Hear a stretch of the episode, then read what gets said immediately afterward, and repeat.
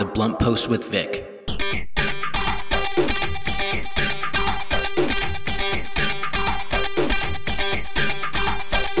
Good morning, happy Monday, and welcome to The Blunt Post with Vic. I am your host, Vic Gerami, the editor and publisher of The Blunt Post. The Blunt Post with Vic is a program that covers national, regional, and local headline news, offers analysis and commentary, and I interview members of Congress, local elected officials, and other high profile public figures. I'm here with my producer, Ricky Herrera. Good morning, Ricky. How are you today? I'm good, Vic, man. How are you? Good. Ready to uh, tackle the day and talk about uh, all that's happening in our in our world, including uh, Donald Trump being indicted on 30 counts related to business fraud uh, in Manhattan. Uh, it is the first time that in U.S. history that a current or former president has been criminally charged, and uh, he's expected to appear in court tomorrow. Voluntarily. Sort of. it's pretty crazy. And you could ask someone and get an answer like, well, this doesn't surprise me. And that's the sad truth. What happens beyond this indictment? Who knows? People that have a lot of money tend to tap their way around the legal system a, l- a little more than an average person is able to do it. His daughter, former White House, she was a part of the cabinet. She had a quote saying she is pained for her father and the country. So that quote made me think, yeah, this is probably really affecting a lot of people who for instance, who were there on January 6th, the people that he is kind of able to puppeteer. Not to mention the uh, the actual uh, nation that suffered for four years and uh, the the ramifications of Trump's presidency that'll be with us for decades to come, uh, including but not limited to the Supreme Court and what he did with that. So yes, we we pain for the nation we paying for four years of fraud and corruption and a president that was uh, using his position in the White House for personal gain and his family's personal gain with his kids and uh, such in positions that they were not qualified to be. So, yeah, uh, more will be revealed. Uh, we'll see how things go tomorrow. And next, I want to talk about this uh, this new LA County.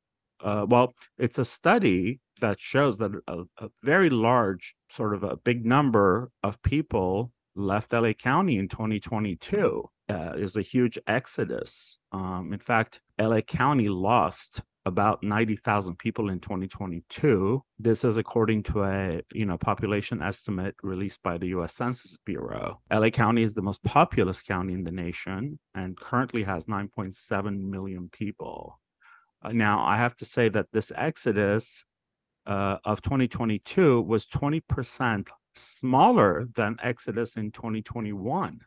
So wow, we've had two like massive years of people leaving California and i'm not surprised because of cost of living you know we we've had such stagnant incomes. Our federal minimum wage is really pathetic. Even the state minimum wage is not living wage. When a one bedroom in la county averages between 1700 and 2000 i don't know um, why there wouldn't be people leaving california. It's not fair. It's what this country has become I just feel bad for people set up their whole life here. I really try to make it, and this is the outcome. I've been reading stories about this uh, regarding New York City as well over the past couple years. It's where we are as a nation right now, where the priorities are regarding middle class income, minimum wage. It's just something that we got to learn to live with. Well, certain things we definitely fight for. I think some of it starts with the top, getting rid of Citizens United, so we can take out as much, uh, well, money out of uh, politics or elections as much as we can. And that way, our corporations don't have such a chokehold on on Congress, because this all kind of trickles down from there. You know, these corporations are uh, lobbying constantly for minimum wage not to go up because their bottom line uh, goes down.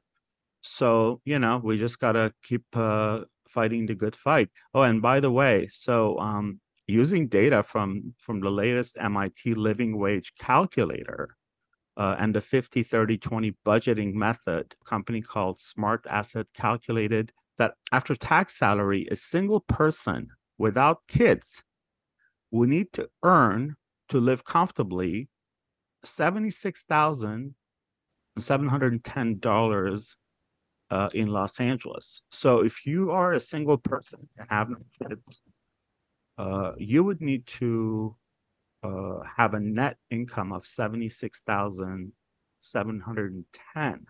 Now, that sort of means your gross salary would have to be about a hundred thousand. I think that's still lowballing it with if you're just moved to LA, you need to rent a one bedroom and you're likely going to pay between two grand to 2,500 unless you go up and live in Lancaster or Palmdale or, you know, the desert with insurance and medical bills and everything. Uh, I think 76,000 is still uh, pretty low. So that's that's what we're looking at. You know, it's just uh, extraordinary that the difference between reality and and what uh, what uh, you know what we are told that we should be doing or how much we should be making. So there you have it.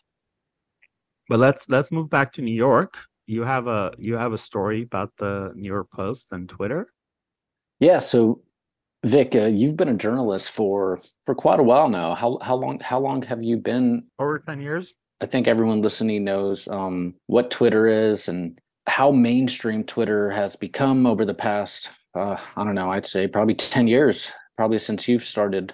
Uh, a few years back, uh, the New York Post reported on the Hunter Biden laptop scandal. It was a pretty big deal that they were banned from Twitter. And it brought up conversations about censorship. And just recently, last Thursday, the New York Post was locked out of Twitter again for reporting about Twitter. And it was a story about how Twitter removed 5,000 tweets.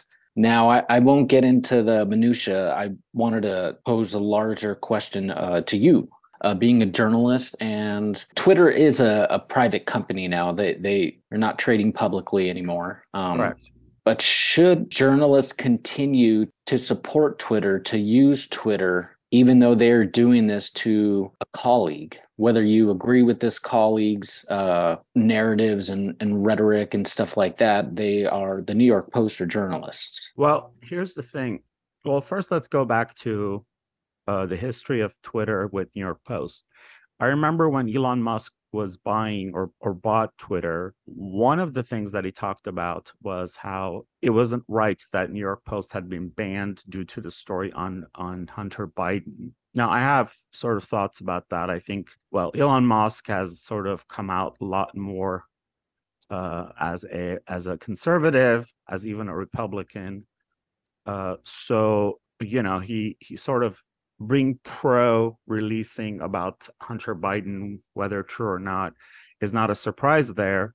And uh, and so you would think that that was, um, you know, he would have a sort of a special awareness of the New York Post in Twitter space.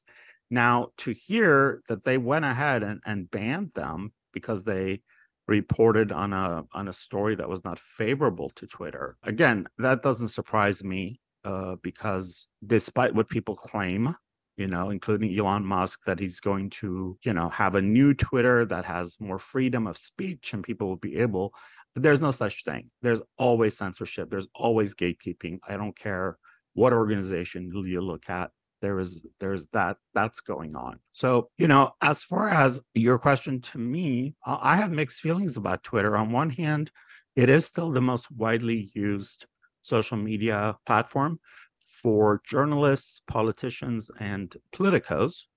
Uh, there are others that are trying to compete and such, but none have reached the kind of users and such like Twitter has. And I certainly have issues with Twitter uh, because they allow a lot of lot of things that should not be allowed, uh, such as Azerbaijan and Turkish uh, trolls and um, sort of paid agents, if you will. Uh, well, first of all, most importantly, threatening people on, on Twitter, uh, as well as disinformation, propaganda, harassment, uh, cyberbullying, and such. And a lot of times, when you report these, you get you get an email back saying, "Yeah, we we looked at it and they did not violate our rules," even though some of the violations are, are so obvious i don't know how they come to that conclusion. So it's a it's a mixed bag for me. I i wish there was competition. I wish there were maybe two or th- at least three um, such platforms so people can can choose the one that's the freest. I say freest because i don't know if one can be 100% free but uh, yeah, Twitter does not have the best of reputations for being fair, for being uh, unbiased, and uh, and uh, really following its own rule. So I just want to clarify that the post's uh, Twitter account was later uh, reactivated, but that was after um, other news outlets and agencies with Twitter accounts were were reporting on the same thing. And when the New York Post Twitter account was deactivated uh, after the the story, they got a reply from Twitter um, when they inquired and it was a, a smiling poop emoji. Oh. From Twitter. Earlier this month, Musk said uh, that the company's automatic response to reporters who inquired about these types of matters that could be an automatic response going forward and that's how they have set up that emoji is the is the setup for automatic it's not like twitter has a brain where it chooses which one to send you have to someone goes in and says this emoji is the one that replies back to a journalist for this type of a concern. So that is such a half-assed answer. I'm sorry.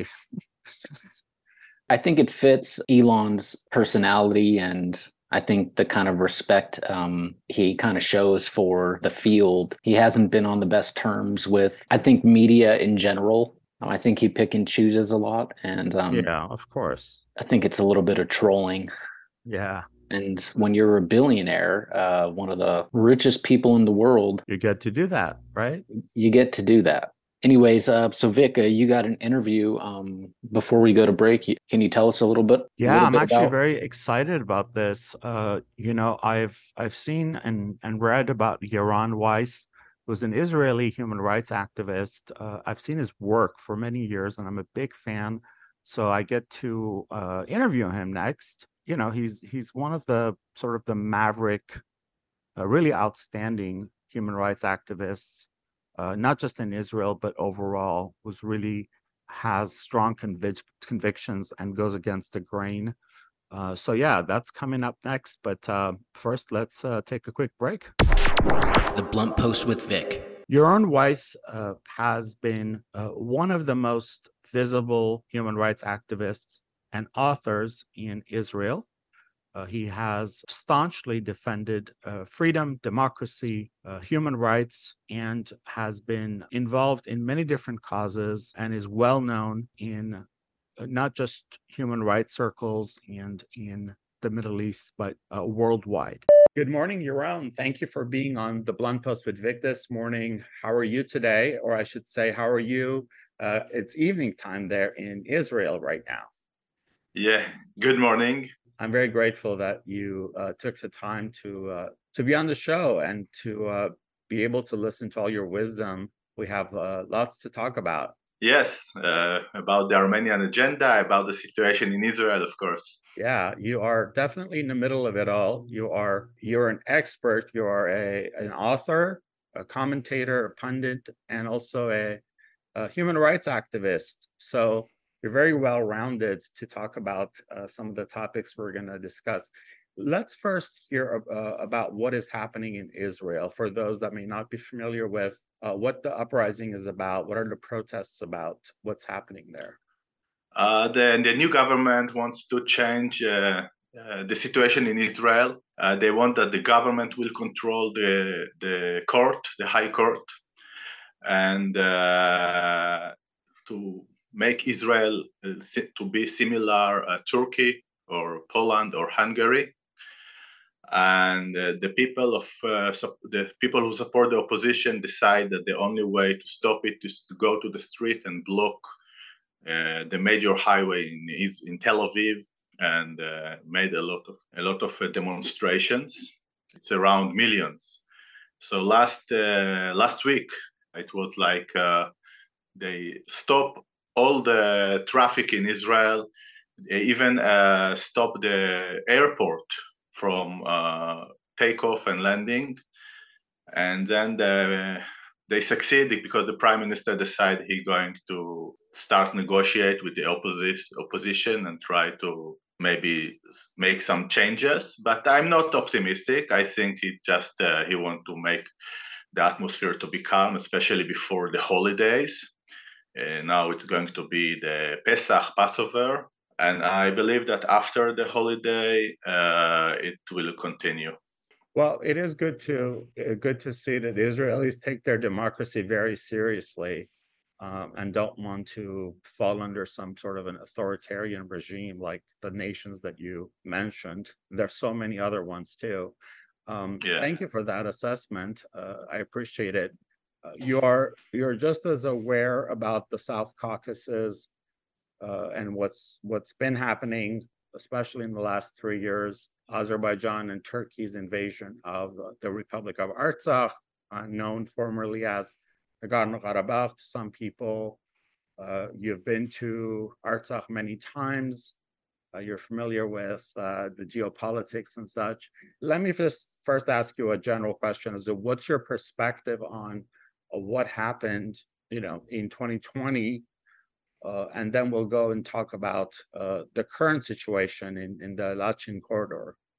Which, what I understand is they uh, found uh, opportunity to attack during the COVID and during the COVID uh, era and during the election in United States that they understood that no one will going to involve this. Uh, so it was an opportunity. They planned it for a long time, and with the help of allies of uh, Azerbaijan, like uh, foreigner uh, fighters, and the weapon that they bought from Israel and other countries, they they attack and take uh, the territories, uh, the Armenian territories in Artsakh.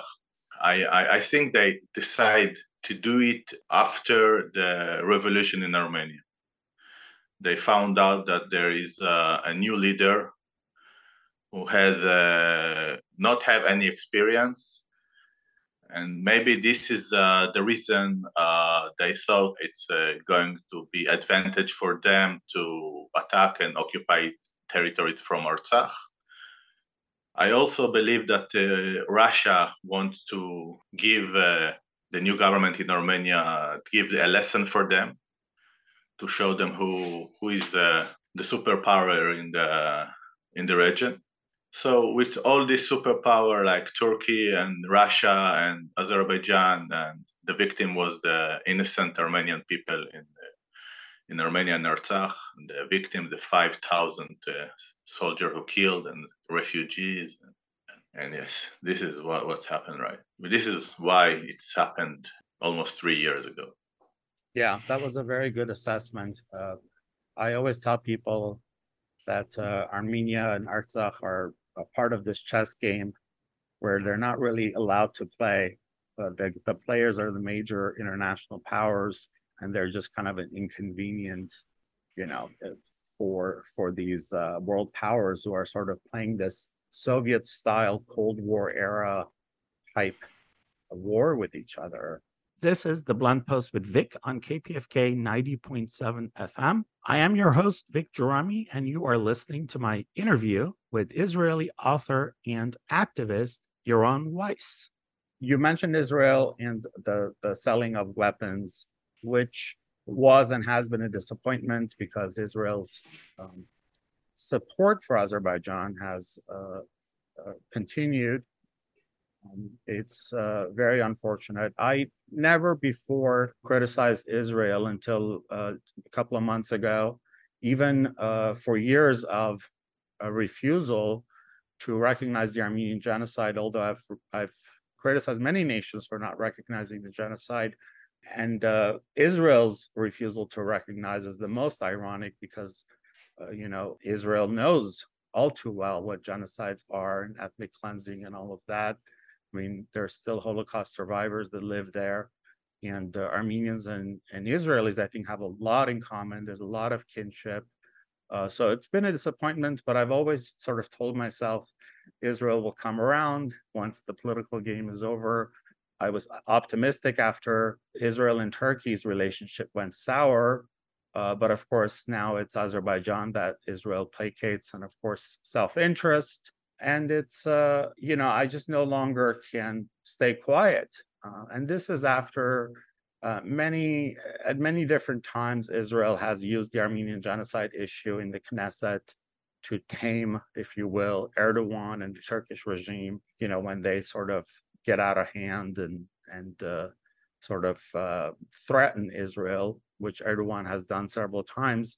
But then we come to the invasion of Artsakh, where you know Israel uh, sold weapons and trained Azerbaijanis how to use them, and the ongoing support.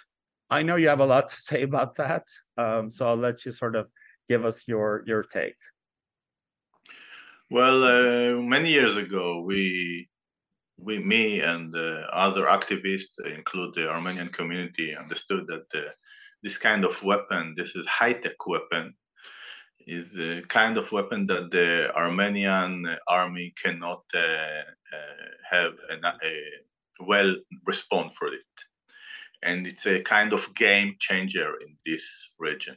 It looks very very dangerous. Uh, we saw it uh, for the first time. We saw it, we saw it in uh, 2016 in uh, the war of April that they use uh, Israeli weapon, high-tech uh, missiles and uh, drones against uh, against army and especially against civilians. Anyway, we, we start to protest against it before before before that war.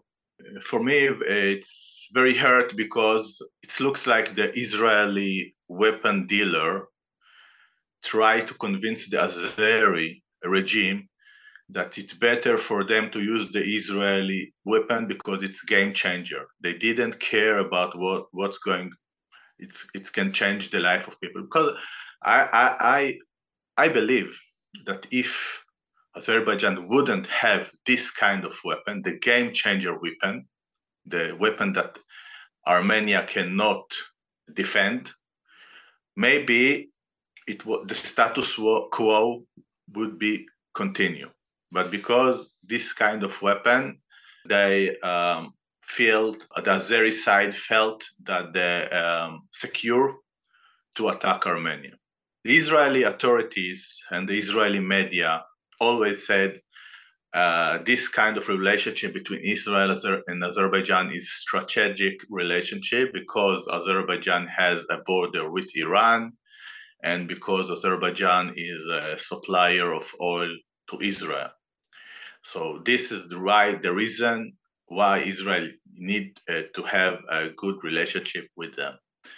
But for me, that's just an excuse. Is because uh, uh, the people who became rich from this kind of business, the weapon business, is not the is not just the government. It's a private businessman a lot of employees uh, in the factories in Israel who involved it, and they said this uh, strategic relationship uh, kind of excuse to don't show that this kind is interest of the security of Israel and not interest of money. And I think because when I seek for the uh, long term, uh, this kind of relationship of Israel with dictatorship is always finished with diplomatic disaster for Israel.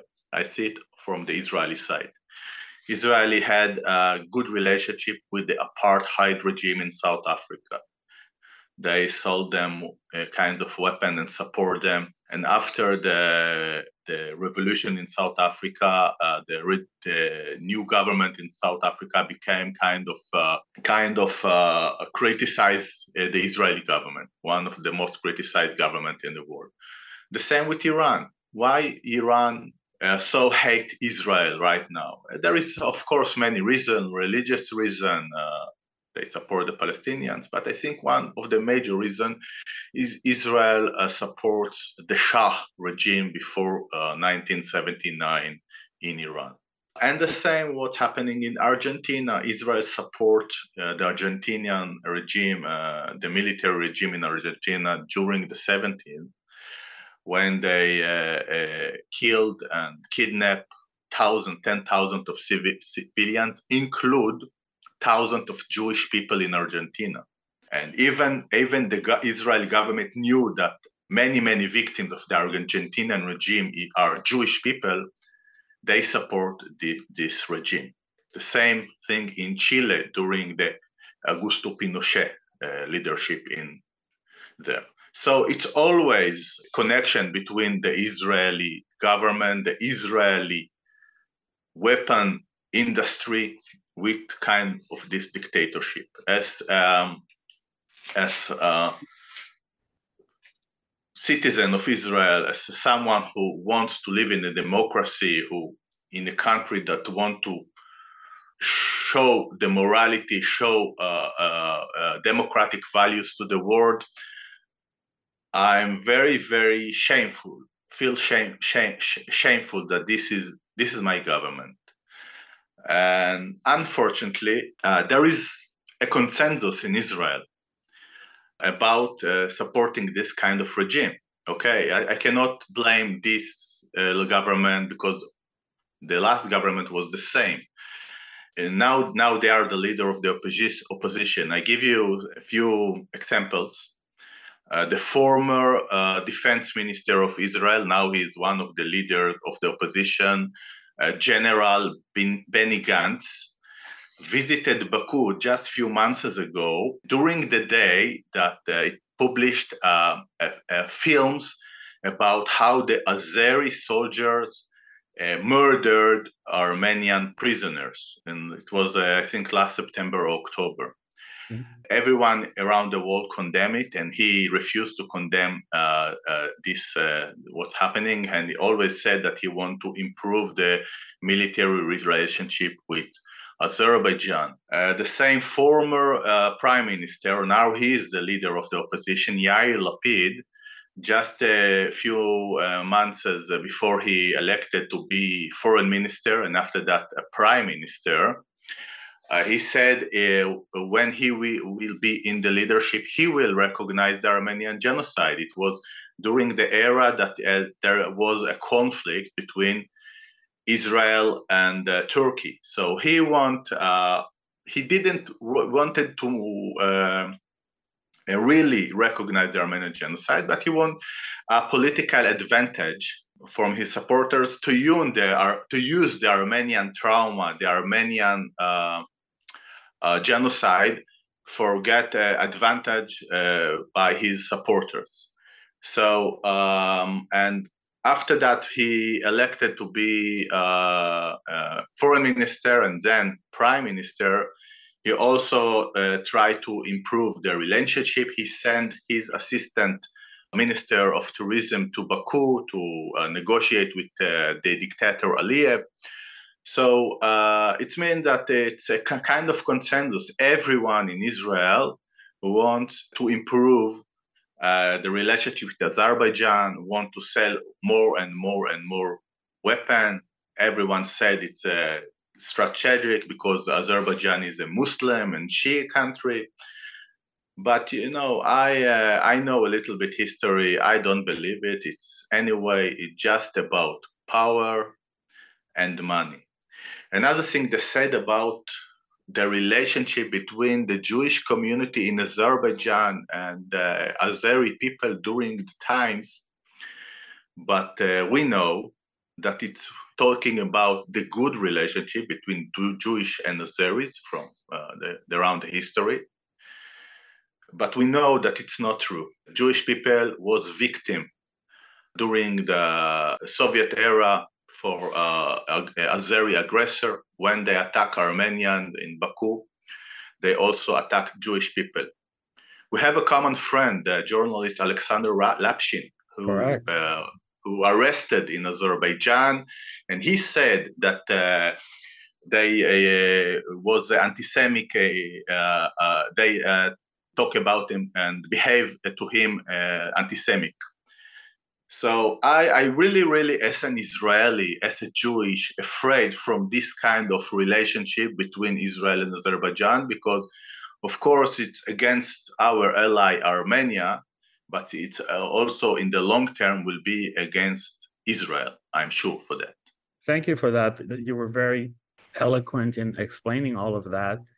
Uh, I hope people listening uh, really followed uh, what Yaron said. This is the Blunt Post with Vic on KPFK 90.7 FM. I am your host, Vic Gerami, and you are listening to my interview with Israeli author and activist Yaron Weiss.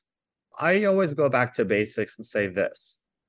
Would Israel, if the shoes were, uh, if, if the roles were reversed, would the Israeli government accept uh, someone telling them that uh, cooperation with one of their enemies was a strategic decision for their nation and therefore it's justified. That's something Israel would never accept. So, and yet, um, but you know, what can I add? You you said it all. You, you know, you really said it all. It's unfortunate. Yes, um, Alexander Lapshin has talked about uh, his experience and how he was treated you know but i've also heard it, similar stories from other people. So there's there's the reality and truth but then there's the azerbaijani uh, propaganda and uh, disinformation uh, and just flat out lies um, that's unfortunate. This is the blunt post with vic on kpfk 90.7 fm I am your host, Vic Gerami, and you are listening to my interview with Israeli author and activist Yaron Weiss. Let me ask you this, Yaron. Well, let's. I think I know what you're going to say, but do you think there is a, in the near future, a chance that the Armenian genocide will be recognized in Israel? I I hope. I really, maybe I'm naive, but I hope. I I, I will I will never uh, lose my uh, this kind of hope. Sure. Because I believe of the power of the people. And uh, the civilian society, they uh, every time during the 24th of April, they talking about the Armenian genocide and how it's shameful that Israel is not, is not recognized. This issue get uh, sympathetic in the Knesset, in the Israeli parliament, but every time when they coming to vote about it, uh, most of them against it. So it's hopeful that the city of Haifa, which is one of the largest cities in Israel, recognized it, and they're building a memorial thanks to the mayor and uh, other officials there. That's that's a that's a pretty significant development. Yeah, this is this is for me. It's uh, for how I, I, I see the situation. It's a very good development because uh, in, in the past, no one wanted to talk about it in the municipal uh, air, uh, field. This conversation was just in the media and uh, during the Knesset. So uh, they were the first uh, major city who decide the Armenian genocide. And I hope that after Haifa, the third biggest city in Israel, Tel Aviv also will recognize, and uh, maybe even Jerusalem, which have uh, uh, um, Armenian population in East Jerusalem. So uh, and after the after and maybe after them uh, another cities in Israel there is another another city suburb of Tel Aviv named of Petach Tikva, which they have a monument uh, for the Armenian uh, uh, genocide. And on the next week, they're going to establish a garden by the name of Charles Aznavour, and in the nearby the monument because he was Armenian and he uh, and his family uh, were uh, survived Israel a Jewish family during the Holocaust. So I hope that it will, going, it will be a movement of a civilian society, and it will maybe one day it will make to the government and Knesset to recognize as well. Yeah, I hope so too. And usually with a lot of movements, it happens uh, sometimes it doesn't come from top down; it goes from bottom up. So smaller yeah. cities and towns recognize it, and then it just has a has a, an echoing effect. Um, I appreciate that. This is the Blunt Post with Vic on KPFK 90.7 FM. I am your host, Vic Gerami, and you are listening to my interview with Israeli author and activist Yaron Weiss. You know, before we go, I just want to ask you to be in the solution and the situation that Armenians of Artsakh are in now, which is that for 110 days, state of Azerbaijan has illegally blocked the only road that goes from Artsakh to Armenia or the outside world, hence essentially cutting off food, medicine, other essentials uh, from Armenians of Artsakh, 120,000 people, and uh, routinely cuts off their heat, gas, uh, electricity, internet. Essentially, this is Azerbaijan's tactic to ethnically cleanse Artsakh of its indigenous Armenian population. And despite uh, a ruling from the International Court of Justice and condemnations from many nations and agencies. Uh, it's just not happening. Azerbaijan just uh, is not stopping this. In fact, uh, as usual, they're trying to change the narrative uh, and, and paint a different picture.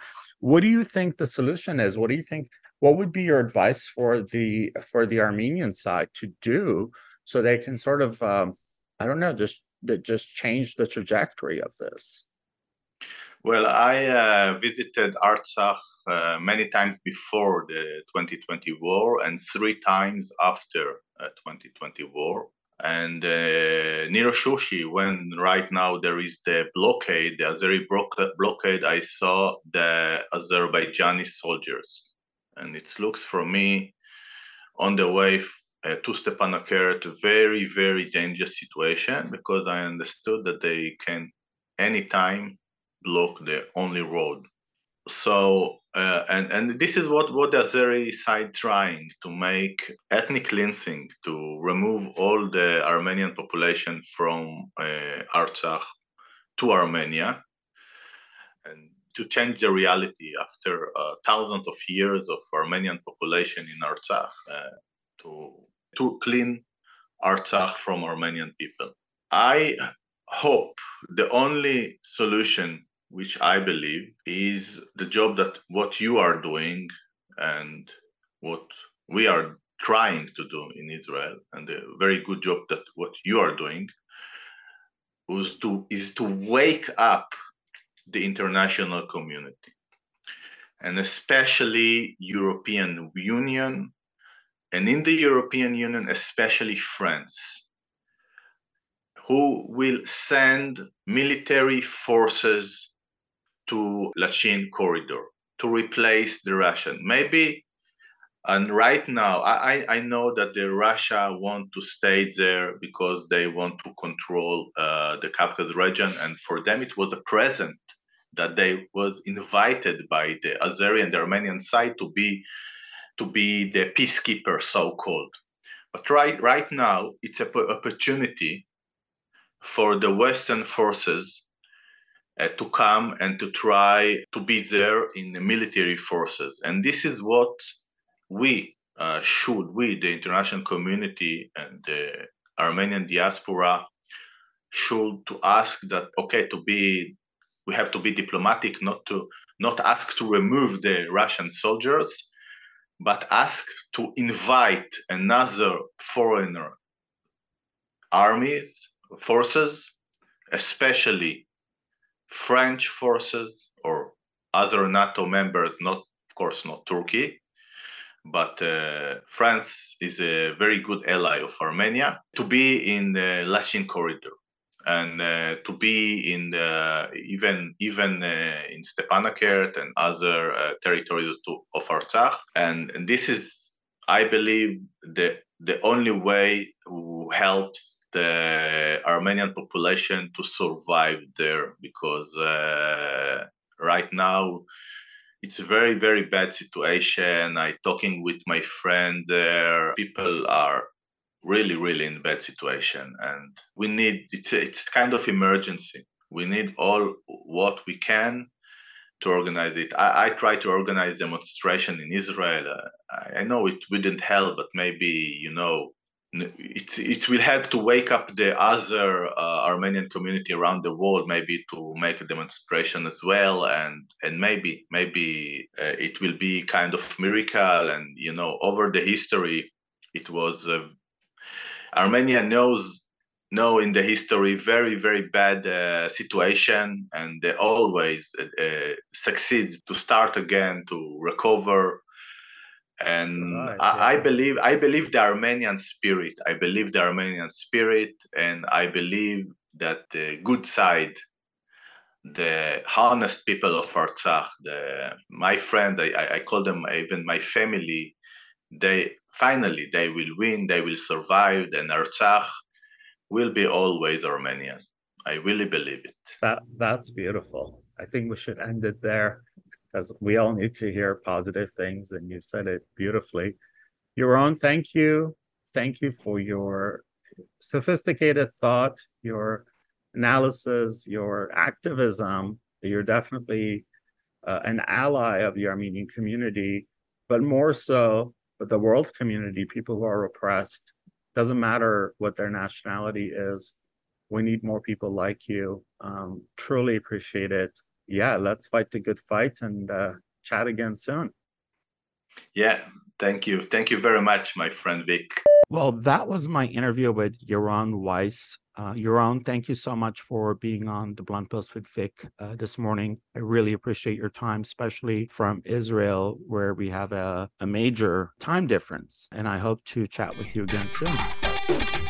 Before we go, I'd like to thank my producer, Ricky Herrera without whom this show would not be possible, and KPFK, the station that brings you unfiltered and commercial free news, opinion, and hopefully some inspiration. Thank you for joining me today on The Blunt Post with Vic.